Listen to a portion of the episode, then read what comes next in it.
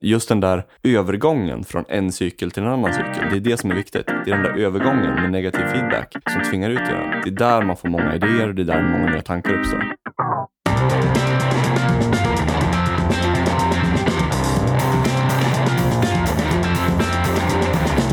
Hej! Du lyssnar på 25 minuter med Syding och Sundström. Det är jag som är Carl Mikael Syding.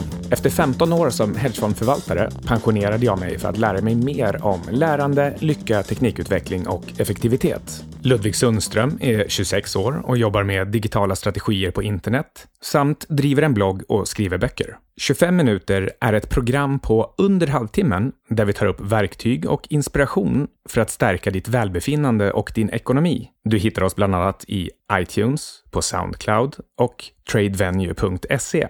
TradeVenue samarbetar med Iricity Homeland Security. Iricity arbetar med intelligent kameraövervakning. IHS är aktivt 24 timmar om dygnet, året runt och agerar preventivt direkt vid tomtgränsen. Iricity löser detta genom självlärande AI-algoritmer. Läs mer om IHS på tradevenue.se.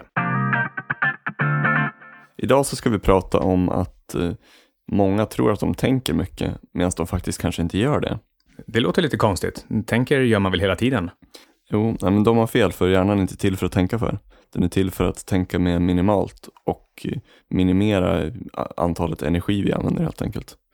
Ja, egentligen vet jag ju det där. Hjärnan är utvecklad för att analysera och prediktera rörelse. Det var så den eh, kom till. Ja, så kontentan av det här är att om du vill bli en bra tänkare, då måste du ändra på din livsstil och prioritera tänkande. Till exempel genom att röra på dig mer, schemalägga lite filosoferande och skrivande och tänkande i dagen, introspektion och sådär, lära dig nya saker och undvika mycket av populärkultur. Det är ganska svårt att skriva utan att tänka. Så har du en, en tanke som du tvingas eh, utveckla så att den blir klar och tydlig och skriver ner den, då, då märker du om du faktiskt tänker eller bara processar information. Mm. men det, där, det där är ett jättebra test, tycker jag, att eh, om man tror att man kan någonting, då borde man kunna skriva det. Kanske inte jättesnyggt, men man borde kunna få ner i alla fall en mening eller två, eller en paragraf.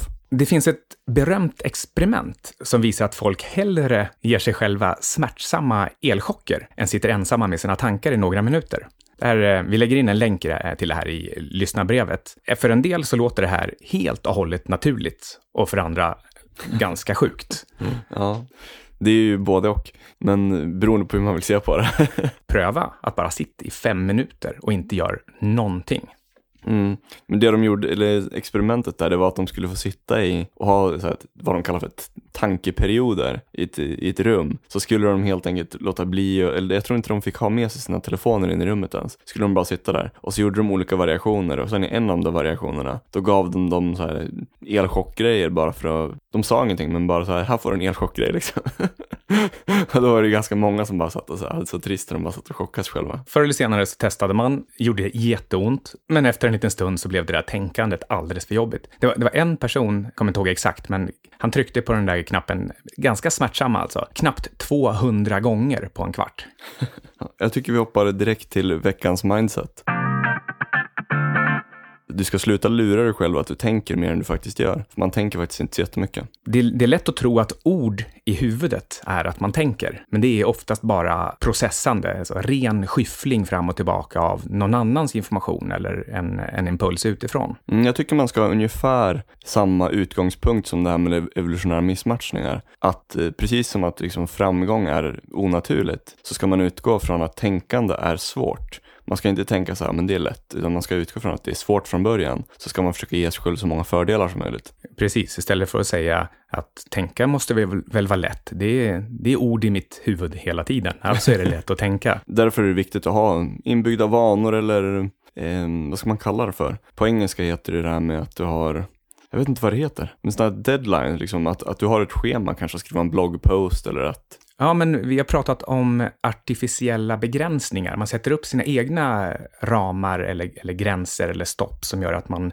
eh, måste forcera sig att göra någonting innan dess. Ja, exakt. Och det, ja, ett lättillgängligt exempel här är väl vår podcast. Om vi ska ha ett avsnitt varje vecka, då tvingas man tänka på om någonting. Ja, och det är faktiskt inte alltid helt och hållet lustfyllt att göra det, utan det, det kan ta emot lite grann. Ja, det kan vara svårt. Det här är förstås eh, både, innebär både problem och möjligheter, både för individer och samhälle. Anledningen till att allt det här är så viktigt och varför vi tar upp det här i dagens avsnitt, det är för att alltså, kunskapsarbetare som enhetlig samhällskategori, eller vad man ska kalla det, det är den viktigaste samhällsklassen i världen. Det är den som har stått för mest tillväxt och eh, mest utveckling de sista 30 åren, sett till BNP.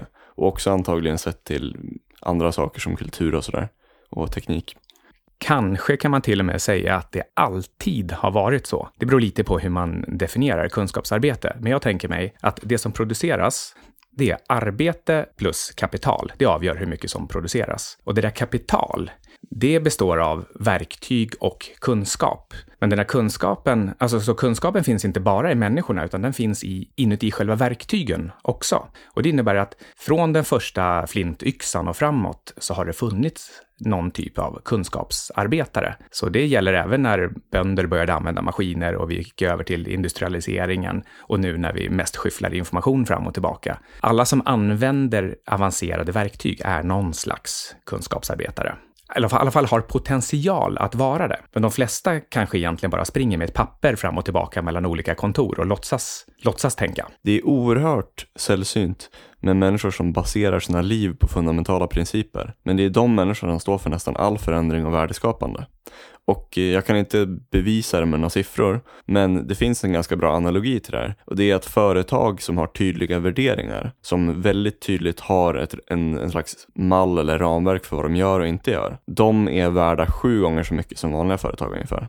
Det är ganska mycket. Och sen om du tänker att företag är uppbyggda av människor och eh, ett stort företag uppnår en viss massa så att de blir så stora så att de inte är, det är inte en lika stor kritisk effekt liksom per person. Då om du, om, du, om du då tar det här och drar det till hur viktigt det är med fundamentala principer för en människa, då är det antagligen tusentals gånger så viktigt som en vanlig människa jämfört med bara sju gånger i ett företag.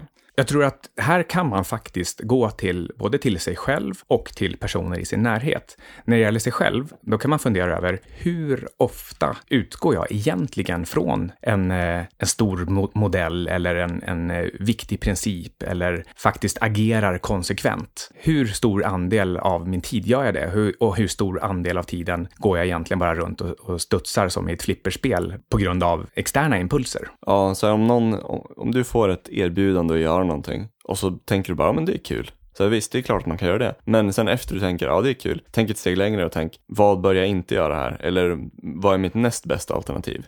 Eller vad skulle vara den minimala tiden jag skulle kunna sätta in på det här men ändå få ett godtyckligt resultat? Någonting sånt där, börja utgå utifrån någon sån där sak, inte bara ja. Mm, en del av det vi kommer att prata om idag, det handlar ju just om att se till att ha sådana här tankemodeller nära till hands. Det är i alla fall det näst bästa man kan göra jämfört med att verkligen råtänka själv. Det är att ha sådana här färdiga, bra modeller som någon annan har tänkt ut åt en i förväg. De kan mm. i alla fall trigga en tanke. Ja, det är som, det är som sparkar eller någonting i karate. Att eh, du kan lära dig dem, men du måste fortfarande nöta in dem och träna dem. Deliberate practice. Och ja, helt enkelt repetera dem över åren. Det är ingenting som kommer direkt. Nej, annars blir det lätt hänt att man efter man har gjort någonting så funderar man på, var det här enligt 80-20 egentligen? Mm, mm. Eller tänk om jag hade bara satt ett inte framför det här jag skulle göra och, och kommit fram till att hmm, det, det kanske hade varit bättre att göra motsatsen mot vad jag gjorde. Ja, och så här, varför, varför är det så många som tror att algoritmisk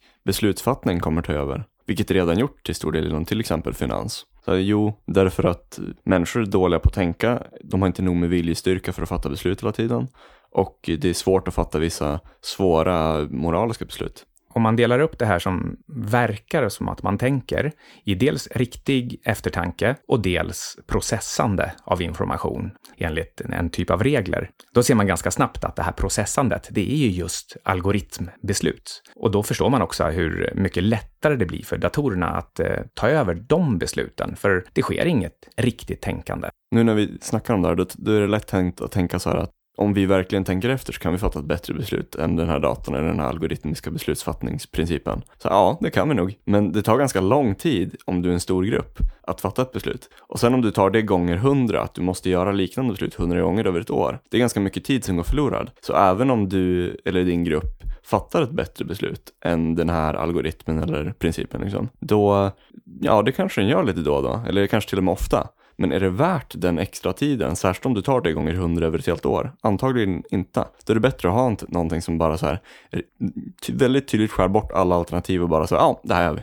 Man kan säga att 80-20-principen säger använd gärna en algoritm istället. För då, då blir du klar snabbt och hygglig, hyggligt rätt. Mm. Jag kommer att tänka på att det kanske finns tre saker här som gör att just eh, algoritmer tar över äkta beslutsfattande och tanke. En det är att vi har specialiserat oss så mycket. Det är en av nycklarna bakom all effektivitet och, och välgång. Det är ju vår specialisering och relativa fördelar, eller komparativa fördelar heter det väl i ekonomin. Så en är specialisering. Den andra är som du sa att vi är långsamma. Och tre, vi är känslomässiga.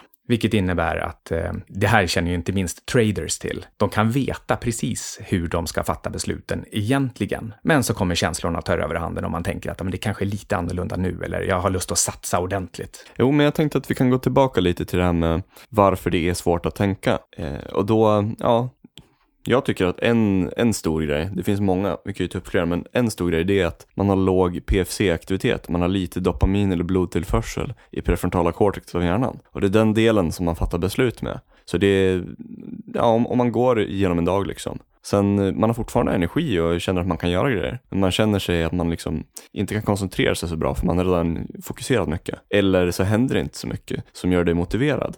Då får du inte lika hög prefrontal aktivitet. Så det är en stor grej varför det kan vara svårt att tänka. En annan är att vi eh, är byggda för att imitera och följa flocken. Antingen så vill vi följa en ledare. Det här tas upp i Den nakna apan om eh, att det, det finns liksom alltid någon typ av superprimat där i bakgrunden. Det gör att vi, vi, vi har en evolutionär mismatch här som gör att vi egentligen, ja, som sagt, inte vill tänka. Vi vill, vi vill följa efter någon. Eller så följer vi flocken även om vi inte följer en ledare. Sen har vi det här problemet med att vi numera sitter hela dagarna. Som jag sa i början så är rörelse är hur eh, tänkandet uppstod. Och i princip så skulle man kunna säga att, att sitta still innebär att man slutar tänka. Man kan ju säga att det är lättare att få nya idéer eller tankar om man går eller springer eller tränar. Det kan man enkelt säga. Dessutom, ju bättre form man, man är i fysiskt, desto bättre form är också hjärnan i. Det är också så att när man tränar så frigörs ett hormon som heter BDNF, vilket ökar hjärnans plasticitet och förmåga att lära sig och tänka. Mm. Och sen en till grej som jag tycker att det här är en jag tror att det här är kanske den största grejen, alltså nu i dagens samhälle. Det är att vi är fast i vår feedback loop för mycket. Så att eh, då tänker vi ungefär samma saker och vi får ungefär samma associationer och eh, vi går på samma vanor istället för att kanske vara på nya ställen eller på något sätt utsätta oss för negativ feedback som får oss att tvingas oss att tänka eller reagera eller få andra känslor. Du menar lite så att man, man pendlar exakt samma sträcka till jobbet, samma vägval, träffar samma människor, skyfflar samma papper och sen tillbaka igen. Ja, det är allt ifrån det här liksom nördsnacket till homeostas, till att vara habituerad, till att Eh, bara gå på vanor och eh, till att vara fast i sina samma belöningssystemet som bara går om och om igen som en cykel. Istället för att gå in i en ny cykel. Visst, visst att det, det kan också vara ett beroende liksom. Men just den där övergången från en cykel till en annan cykel, det är det som är viktigt. Det är den där övergången med negativ feedback som tvingar ut i den. Det är där man får många idéer, och det är där många nya tankar uppstår. Förutom de här evolutionära missmatchningarna så har vi liksom den riktigt, eh, riktiga knockout-punchen i den här one-two punch. Och det är att vi indoktrineras via skolsystemet till, att, till bara utan till lärning och till sittande. Så du tar kreativa, rörliga barn och sen verkligen tvingar du på en vana att man ska sitta still och man ska lära sig saker utan till utan att ifrågasätta eller tänka själv. Så vi har en, en, ett evolutionärt problem från start och sen verkligen man förvärrar man det ordentligt genom den här, eh, det här riktigt dåliga skolsystemet. Mm, ja, det är ju ja, det är exakta motsatsen som är bra egentligen. Sen är det klart att det kanske inte är så lätt att driva en skolklass om du gör motsatsen där. Men om du fick välja själv så skulle du vilja göra motsatsen. Ja. Hur kommer vi till rätta med det här då? Har vi något tips? Ja, eh, till att börja med så istället för att försöka brute force, alltså sitta och bara säga nu ska jag tänka på det här. Eh, det kan man göra och det, det går ju såklart, men det är inte lätt. Så istället för att göra det, hitta ett par fundamentala principer och försök basera så mycket av ditt liv som möjligt på det. Tänk, utgå utifrån de här principerna och försök sedan applicera dem på så många delar av ditt liv som möjligt. Då, då har du en algoritm som, där det är ganska enkelt att fatta beslut. Och vi har tagit fram ganska många sådana principer under den här programserien. Men vi ska eh, lyfta fram några stycken i alla fall som kanske är särskilt viktiga att eh, ha med sig. Vi, vi pratar ju om att det finns många principer och att man ska lära sig flera principer. Men om jag ska säga en sak så är det viktigt att börja med en enda princip för tänkande. En enda och verkligen hamra in den så den blir en del av dig själv. Anledningen till att man ska göra det här, det är att man inte ska bli överväldigad eller ge upp. För annars, om man, om man försöker hamra in fem stycken stora idéer och sen när någonting händer så kommer man inte ihåg alla fem eller man orkar inte, man glömmer bort dem och tycker att det är ingen idé att hamra in de här. Men om du bara hamrar in en enda princip, då blir du inte överväldigad. Du får med dig den. Du kommer ihåg vilken princip det är du ska använda, vilket innebär att du behöver inte ens fatta ett beslut om vilken stor modell är det jag ska försöka tänka enligt den här gången då, utan säg att du har hamrat in 80-20, du har alltid med dig 80-20, vad som än händer så tänker du 80-20. Ska jag kyssa den här tjejen på första dejten? 80-20 ska ploppa upp. Hur tänker du då? ja, det, det, vet jag inte. Det får väl kyssaren avgöra. Men, eh, men eh, man blir bra på den och det innebär kanske att man då kommer på att just, just där ska den inte appliceras. Man ser nyanser i sin modell och man använder samma modell gång på gång på gång. Och till slut så blir den en del av dig. Den blir så naturlig och automatisk att den kommer upp vid rätt tillfällen, inte liksom just eh, den där första kyssen. Mm. Så, så därför, visst, det är bra med flera modeller, men det viktigaste är att ha i alla fall någon sån här modell, så du har den med dig. Nej, men jag tycker vår podcast i allmänhet, så här, det är att vi säger många saker, men det är, jag tror vi ger, eller överlåter väldigt mycket ansvar till lyssnaren att de måste applicera det själva. Det räcker inte med att bara lyssna, utan det gäller att tänka så här, oh, det var en smart sak, och sen hugga tag i det och följa upp på det. Precis, inte bara lyssna och tycka att det känns lite skönt att höra en bra modell. Ja, men det där med 80-20 låter väl, ja, men det låter asbra. Utan då ska du i sådana fall skriva ner 80-20. Det här är tydligen en modell som jag bör använda. Sen eh, lägger du in en automatisk påminnelse att om, om en vecka igen så ska du kolla på din anteckning som du gjorde. Ja, just ja, 80-20. Det, det är sant, den där ska jag försöka ha med mig. Och det är så här du börjar hamra in att, att du ska ha med dig en modell hela tiden. Mm, jag har lite mer tips på hur man kan hamra in det här också. Men innan vi tar det, så du hade ju tre stycken principer där som du ville säga. Mm.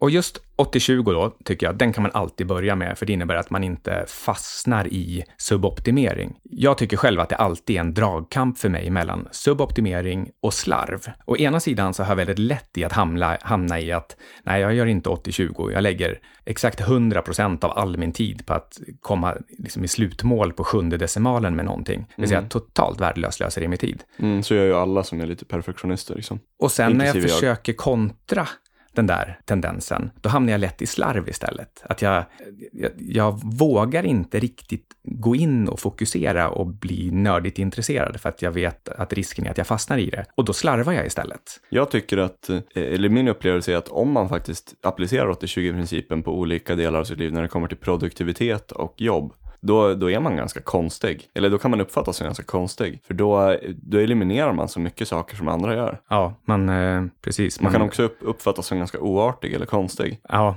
eh, definitivt. Man får gömma sig bakom att man har Aspergers. Den eh, andra principen som jag gillar, det är eh, the five whys, alltså fem varför, den här eh, egentligen ingenjörsregeln för att komma till eh, rotorsaken på någonting. Om man har ett problem eller en företeelse, någon, någonting man vill göra som är viktigt, då är det smart att fråga varför, och så får man ett svar på det på något sätt, och så ska man fråga, jaha, men varför det? Och så kommer nästa svar. Ja, varför? Och så fortsätter man sådär till man verkligen kommer till grunden med vad är det som är alltså verkligen rotorsaken. Vad är det som gör att det här har inträffat? Det här är lite tvärt 80-20. För här lägger man väldigt mycket energi och tid på att borra ner till liksom den minsta detaljen, minsta fröet. Ja, det där är ju riktigt, alltså kärnan av att filosofera och att sitta och undra varför saker är som de är. Och det, jag tror att jag i alla fall gör bara det antingen när jag väl måste för att det är ett riktigt problem eller för att jag är väldigt nyfiken. Det är nästan bara de två situationerna som jag använder det där. Mm. Och eh, den tredje som jag tycker är väldigt enkel och kraftfull, särskilt om man lyckas få det att bli en automatisk reflex, det är det här att alltid invertera, göra saker, kolla vad händer om det här skulle vara tvärtom. Vända på det, byta perspektiv, slänga in ett inte. Ja, eh, motsatstänkande. Okej, men då tänkte jag att vi skulle kunna gå över lite till de här, eh, jag hade ju lite till träningsövningar här.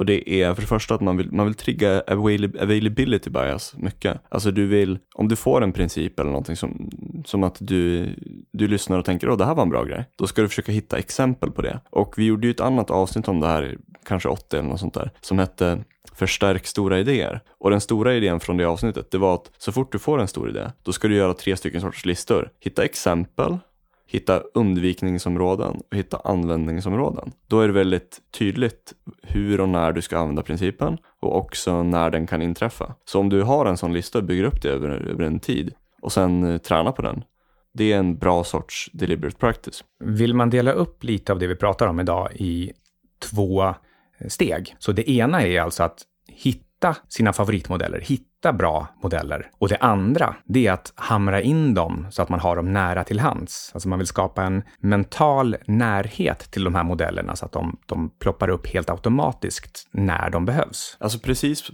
på samma sätt som att man ska gå till gymmet och, eller ja, någon, någon, göra någon form av träning som är tung och alla vet att det är bra. Precis på samma sätt så ska man eller, tänka på det här, att det här är mental hjärnträning. Just det, det där eh, fick jag faktiskt lite positiv feedback på av eh, Daniel Richter på Styrkelabbet någon gång. När jag gör högreppare i till exempel marklyft, vilket är oerhört jobbigt, då medan jag gör dem så tänker jag det här är mental träning. Alltså för varje extra rep där på slutet så tänker jag att det här tränar hjärnan. Och det gör faktiskt att det här kroppsliga problemet, det hamnar lite i skymundan medan jag gör det. För jag tänker verkligen, ja, då befinner jag mig inne i huvudet och tänker att det är här jag tränar. Det, det är hjärnan som ska lära sig disciplin och allt möjligt nu. Um, och på lite motsvarande sätt kan man tänka när man, eh, när man tänker eller mediterar eller försöker göra någonting mentalt. Då kan man tänka att det här är kroppslig träning. Det funkar bäst åt andra hållet, men det funkar även lite åt det hållet. Alltså så här, va, orkar jag inte ens sitta stilla och meditera i tio minuter? Är jag så svag i kroppen? Mm. Ja, det får mig att tänka på någonting som Mohammed Ali sa när han var ute och sprang. Så fort det började göra ont så började han tänka, ja, this is the reserve tank. Ja, riktigt bra modell. Sen har jag lite andra grejer som, jag vet inte om jag skulle gå in, ska gå in på det för mycket, men det är några saker som jag håller, system som jag håller på att träna på av just samma anledning, alltså availability bias och att ha olika modeller och olika saker. Och sen få den nära till hands så att eh, man kan, ja, man har en massa möjligheter hela tiden, men man glömmer ofta bort det. Så till exempel, så i min commonplace så har jag fyra stycken system som funkar precis på det här sättet. En är Rolodex, alltså jag tror vi snackat om det förut. Är det dina kontakter ja. uppdelade för eh, ändamål kanske? Ja, exakt. Så man känner ju ganska mycket personer, men man glömmer bort att man känner dem så ah, just, just det, jag kanske ska träffa den här personen. Om man inte har en sån där lista som man kollar då, då, då glömmer man bort det. Och dessutom så vill jag kanske inte gå in på Facebook och så här, liksom skriva in namnet, liksom, för det, det är dels mer mentalt ansträngande och dels så är det inte produktivt nödvändigtvis. Eh, ett annat sånt där system, det är ja, det vi sa innan om att förstärka stora idéer. Ett annat är Four Pillars of Wakefulness, olika aktiviteter som stimulerar prefrontala cortexen. Och sen också en lista över intressanta experiment som jag skulle kunna göra. Så här, jag har massa fler också, men jag bara nämner det här som exempel för att så det här är grejer som alla kan göra och eh, som man har möjlighet att göra hela tiden, men man glömmer bort det. Så om man inte har, har sådana här liksom påminnelselistor som man kollar kanske en gång i veckan eller månaden, då glömmer man bort det och då glömmer man bort sina valmöjligheter och då stannar man till. Ja, och det, det, är då det blir väldigt lätt att eh, när man är lite sysslolös tänka, ja, jag kanske ska kolla om det har lagts ut någon ny tv-serie. Undrar vilka tv-serier folk tittar på. Ja, verkligen. Men har man eh, periodvis tittat på sin lista över stora idéer och viktiga saker, viktiga principer, ehm, som till exempel det där, ja, lista över experiment att utföra är ju oerhört praktiskt. Läser du igenom den lite då och då, då vet du att när det blir tomt i agendan, ah, äntligen finns det plats för de här experimenten som jag har på gång. Mm, exakt. Vad är, vad är det för experiment? Ja, inga det... Nej, du behöver inte alls berätta vad det är för experiment. Nu går vi vidare med veckans bok. Ja, det är tre stycken böcker.